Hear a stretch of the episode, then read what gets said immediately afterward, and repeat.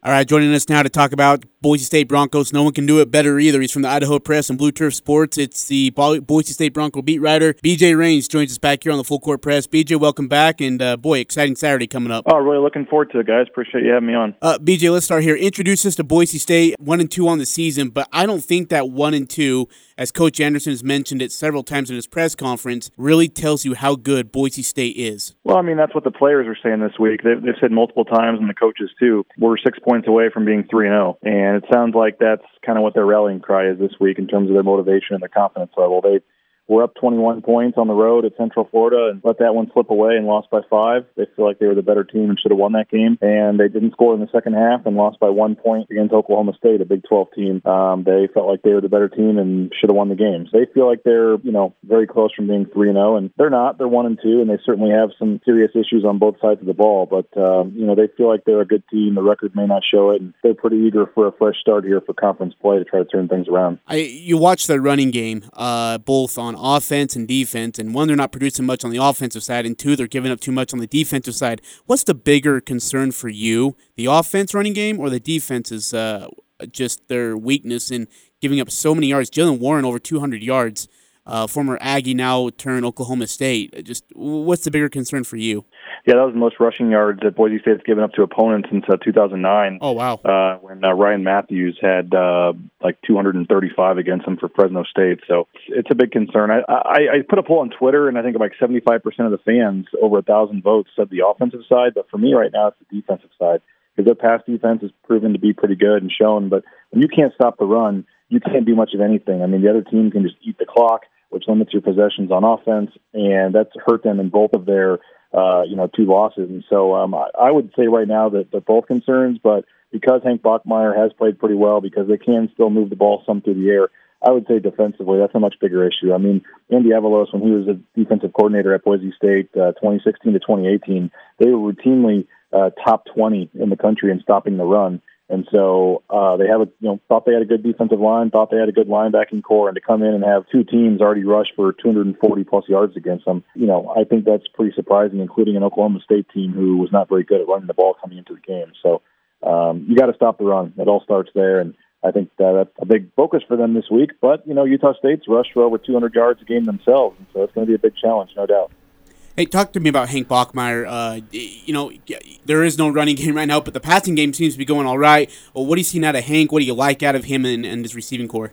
I mean, I think he's played pretty well. He's made two crucial mistakes. He threw a, a bad interception when they were driving to try to beat UCF, and you know, with like three minutes left, and then he had a bad, uh, ill-advised throw, which was an interception midway through the fourth quarter in the loss to Oklahoma State. And you got to give the guy, you know, some some credit because he's trying to make a play. They're not running the ball. No one else is doing anything. He's trying to, you know, make a play and um, win the game for his team. And he just forced a couple passes and they were intercepted. Other than that, he's played really, really well. I mean, you're talking about a guy that's averaging uh, 280 passing yards a game, uh, has five touchdowns, and uh, only those two picks. And so, um, you know, after the game, there were some fans calling for Jack Sears, the backup quarterback. But you know, Hank Bachmeier is not the problem right now. It's the fact they can't run the football. So um, I, I think that uh, he's played really well. I think this is an RPO offense that he said he's never run before. There's been a lot of changes, a lot of things he's getting used to and learning for the first time. He's having some growing pains, but I think he's played very well and has had the first, you know, best three games of his career probably uh, in terms of just what he's put together.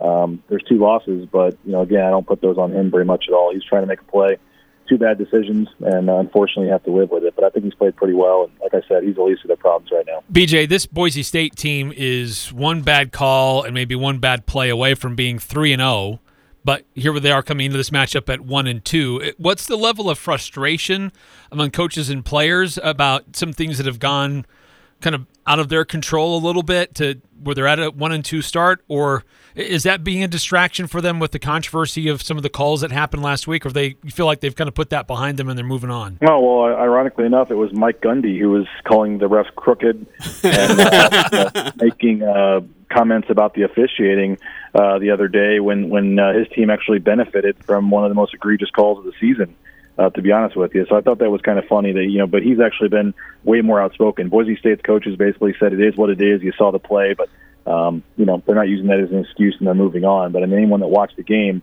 uh, clearly saw the ball came out, clearly saw it was a fumble, clearly saw Boise State's, uh, you know, safety like, you know, halfway down the field, 20 yards from the end zone when the referee decides to blow it dead and say he was down. Uh, there was no need to blow it dead at that at that point. He's already passed everybody. There was nobody, no safety thing, and he was in the clear by himself. And uh, that that would have been a scoop and score touchdown. And the facts are, it, it, it you know should have put Boise State up by six points with three minutes left in the game, and Oklahoma State hadn't scored all second half. So I mean, you hate to be that you know point up uh, official you know official mistakes and say that was why they lost the game. But I mean that, that was a a clear one where it was obvious on replay, and they gave Boise State the ball. They just didn't give them the touchdown, and then obviously that they were, you know, had to move the ball, and that's when the field goal was missed there blocked with two minutes left. maybe if they're, you know, the, the outcome would have been different or could have been different. Um, you know, who knows? Maybe Oklahoma State comes down and scores, but um, you know, it was an egregious call and it was a bad whistle, and um, but Boise State's moving on. They're not uh, using that as an excuse. They're not sitting there and dwelling on it. Um, I think they're still pretty confident. I mean, I think once you lost the UCF game,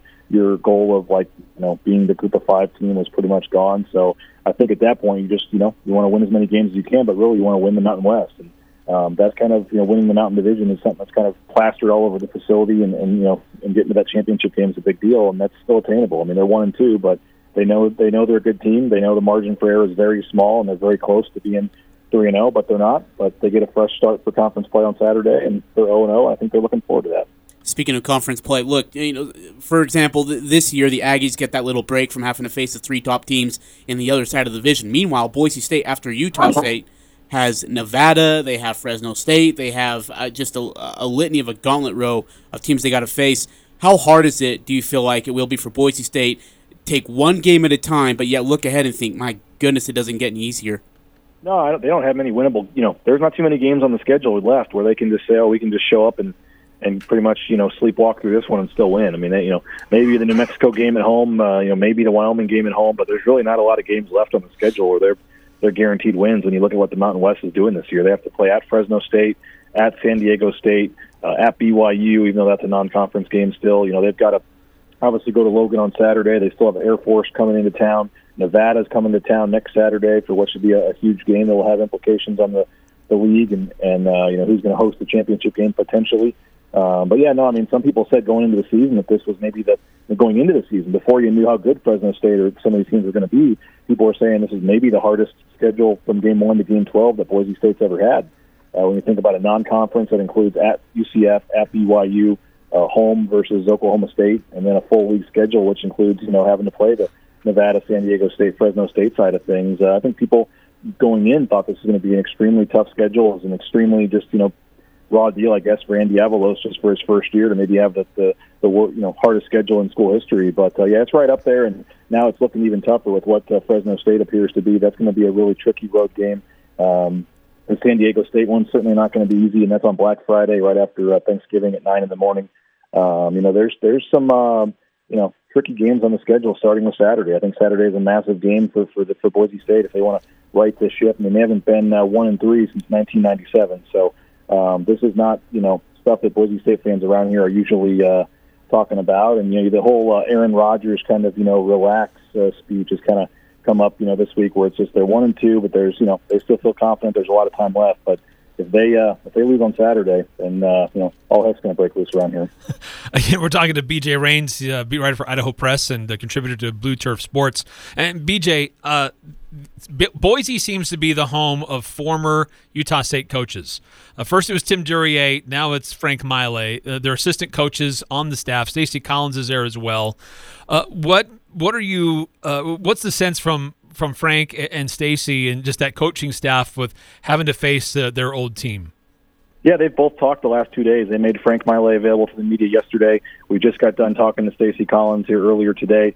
Um, you know, both are trying to to say it's not about them. It's about uh, you know going there and getting a win, and, and now they're on the Boise State side of things. But you know, they obviously said they spent a lot of time there. Stacy Collins five years, Frank Maile fifteen years uh, spent in Logan uh, during his various stops. And so, um, you know, they obviously said it's you know they've raised their families there and have a lot of ties there. And you know, uh, you know, Frank said when he estimates he'll look over, he'll recognize and know about 80% of the roster over there. And so, um, you know, they, they obviously know that it's a, a, a big deal and they're excited to go back, but they they really were trying to keep it uh, as uh, business-like as they could and, and approach as they could. I mean, I think uh, Stacy Collins said uh, twice that he was quote damn happy to be at Boise State, and and um, you know, and, and it was you know all positive things towards Utah State. I don't you know they both said they loved their time there, they were appreciative of it, um, but I think the opportunity to come over to to Boise State now and be on this side of things uh, certainly you know has, has energized them and excited them. And um, but uh, Frank Maile in particular was was trying to uh, you know didn't really want to go there and, and kind of just said um, you know that it maybe help them a little bit with knowing the tendencies and stuff of some of the players, but with it being a new staff and and uh, you know new offense, defense, that kind of thing, that they uh, you know they're just excited to go play the next opponent on the schedule, which happens to be Utah State. But I think it is going to be a a big game with some personal emotion for both of them. BJ, you always do a great job of watching the other opponents, you know, the week before and such. What have you seen out of Utah State that impresses you?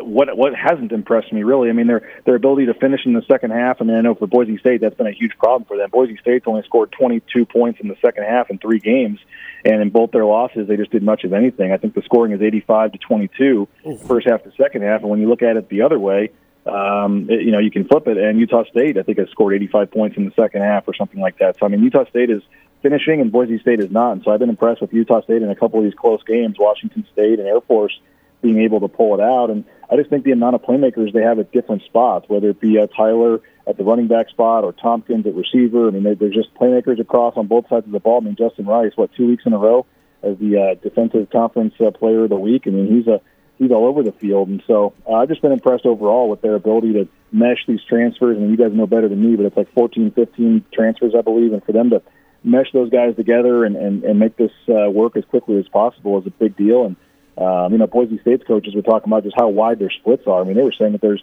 receivers almost on the sidelines. They're so close to the sidelines, you can't even tell when you're watching the film. They're almost out of bounds. Um, just the way that they're scheming uh, teams to, to spread teams out with the splits and then get some one-on-one with the quarterback run game and things like that. I mean, they they they know what they're doing. They've used their personnel very well to find mismatches, mismatches and to get guys in space. And um, I've been thoroughly impressed with what they've done. I don't think many people have expected them to be three and zero oh coming into this game. And you know, even after they were two and zero, oh, know, they were almost 10 point underdogs at Air Force. And to win that game, I think says a lot about where this team is at. You know, Coach Anderson's come in and done a great job right away. So this by no means is going to be a, a walk in the park for Boise State. I mean, the spread's only like 10 points. And so um, that's, you know, may seem like a lot, but for a Boise State Utah State game, that's really not uh, based on the, the history in the recent years. So I, I think that, you know, this Utah State's going in the right direction. And I think it's going to be a heck of a game on Saturday. Coach Blake Anderson has been very clear that this matchup will be the, the, the best defense this USU team has faced so far this year. Uh, Riley Whimpey, he's back. I mean, certainly he's got connections to Utah State with his two older brothers who played in Logan. Um, just give us a sense of how that defense is shaping up under Coach Avalos. Well, I mean, they're a very physical, hard-hitting defense. Um, you know, they didn't have uh, they only had one turnover in the last game, but uh, going into last week, in the first two weeks, they had eight takeaways on defense. They were like top five in the country in fumble recoveries and interceptions and overall takeaways. So um, they have an aggressive defense. Know, the, the only real bugaboo has been stopping the run. And again, you know, 75 yards came on one run where the guy broke free. Um, so there's been a couple big plays that have kind of maybe altered the numbers a little bit, but um, that had, that's been their main issue is stopping the run. Um, but they they they they're creating turnovers. They're doing you know bending but not breaking. You know they're making good adjustments at halftime. All the numbers uh, from the first half to the second half in all three games have come down. Um, you know they're um, you know, only allowing 22 points in the second half in three games. So they've done a pretty good job of limiting the other team and making adjustments. But they've got some playmakers, man. You mentioned Whimpey is a fifth year, you know, super senior. Kekaula Kaniho and Nickelback is also a super senior fifth year guy. J.L. Skinner, if anybody watched that game against Oklahoma State, just had, you know, uh, one of those hits that everybody was tweeting and showing and talking about. Just rocked this guy and picked him up and threw him down. And um, so they've got some hard hitting guys and, and uh, some, some veteran guys uh, but they're dealing with a little bit of depth issues along the defensive line. They've got a couple guys out, so that's you know been a little bit of the issues in the running game. But um, I think they're you know they've always traditionally had a pretty good defense at Boise State, and I think they're close. And uh, they're hoping that uh, they've corrected some things, and this will be the week they put it all together. BJ, I know people are not, at least coaches and players are not trying to make a big deal about this game being on the mothership of TV, CBS. But how cool is it for the Mountain West Conference to have a game, regular season, morning time, 10 a.m., uh, to be on CBS for the whole entire country to watch. Oh, it's a big deal. It kind of limits uh, the amount of fun I can have Friday night in Logan, but uh, I'm sure everybody is worried about first and foremost. But um, no, I, I think it's a big deal for the league. I think that the television contract says uh, three uh, games have to be on on big CBS um, from the Mountain West Conference, and so they did the Air Force uh, was it Air Force Navy or Air Force Army a couple weeks ago and then they've got this one, and then actually the Boise State at San Diego State game. Um, you know, CBS can't get the home games for Boise State; they're controlled by Fox, so they took two of they wanted Boise State, so they took two of their three, uh, two of their four league road games. So uh, the one in uh, the day after Thanksgiving, it's Black Friday, and actually it's 10 a.m. Mountain Time, but it's in California, so it'll actually start at 9 a.m. local time um, on Black Friday on CBS uh, against San Diego State. So um, I, I think that uh, you know it's going to be exciting for the league. It's, you know, I think they probably had hoped that Boise State was not one and two uh, going into this game. Um, and so I think that that you know hurts it a little bit. But to have a chance to be the lead into the SEC game of the week, and having you know folks just flip on the channel maybe before the SEC game and see the second half of a, of a Mountain West game, I think it's great exposure for Utah State, great exposure for the league, and, and Boise State, and and uh, you know the the whole TV contract. You know, I noticed it in basketball. I thought basketball was way better in terms of getting more games on national TV, and whether it be Fox Sports One or CBS Sports Network or whatever. And so I know that you know there was a lot of talk about that, but I think to this point, the TV contract, even though you lost ESPN, has actually worked out pretty well. They've gotten some pretty good time slots, some pretty good games, not a lot of 8:30 games, and so um, to this point, I think it's worked out pretty well. And yeah, to have a, a Mountain West game on, maybe it's a little early, 10 a.m., but that's you know right when game day's over, right when big noon kickoff show's over. People are going to be looking for games to watch right there at 10 a.m. and, and you know Boise State, Utah State is going to be probably the one of the most watched games that both these teams will have all season, just being on, on regular CBS. So it's it's a big deal.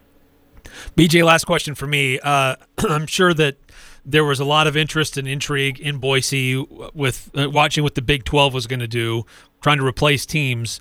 And then when uh, Boise State was not among the four in the initial round of replacement teams that the Big 12 did extend uh, invitations to, uh, what's the feeling there? Uh, does it is there a sense that it's not over? There's still a chance, or it, does it feel like they had their opportunity and it's and they missed it? They didn't get that chance to go to the a Big 12 or another power conference.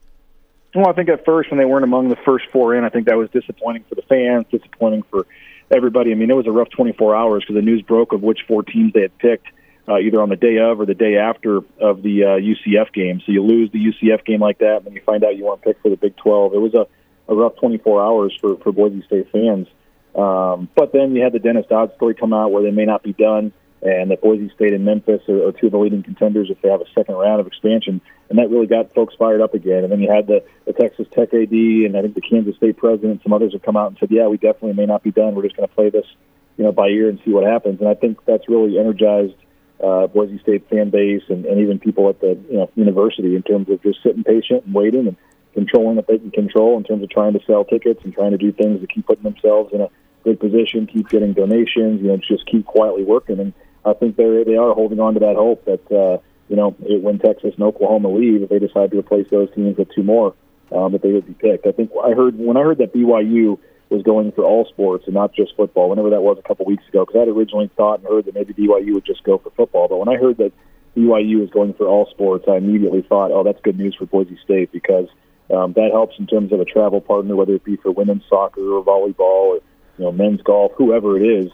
Um, to all of a sudden not have to have you know the Central Florida volleyball team come all the way out to BYU to play one game and go all the way back. I mean, it makes a little more sense to have another regional team where they could then you know on a, play them on a Thursday and then come up to Boise to play on a Saturday or something. So um, I think Boise State's holding out hope. I think that it's good news that BYU's getting in, and I don't think the American makes any sense. I think the American is watered down. May have made sense, you know, last year, but now when it's just a watered down version with none of these teams, I don't think it makes any sense for Boise State. Maybe Colorado State and Air Force do it, and it's not about the money, and maybe they jump ship because they think Boise State's leaving in a couple of years, and that the conference is going to eventually go down downhill. Maybe they see their lifeline and take it. I don't know. But for Boise State, it just doesn't make any sense to leave at this point. You have a you have a chance, and what you think is a fairly good chance in three to five years to get into the Big 12. I think you just sit it out and wait your turn and, and try to help make the Mountain West the best you can until that point happens.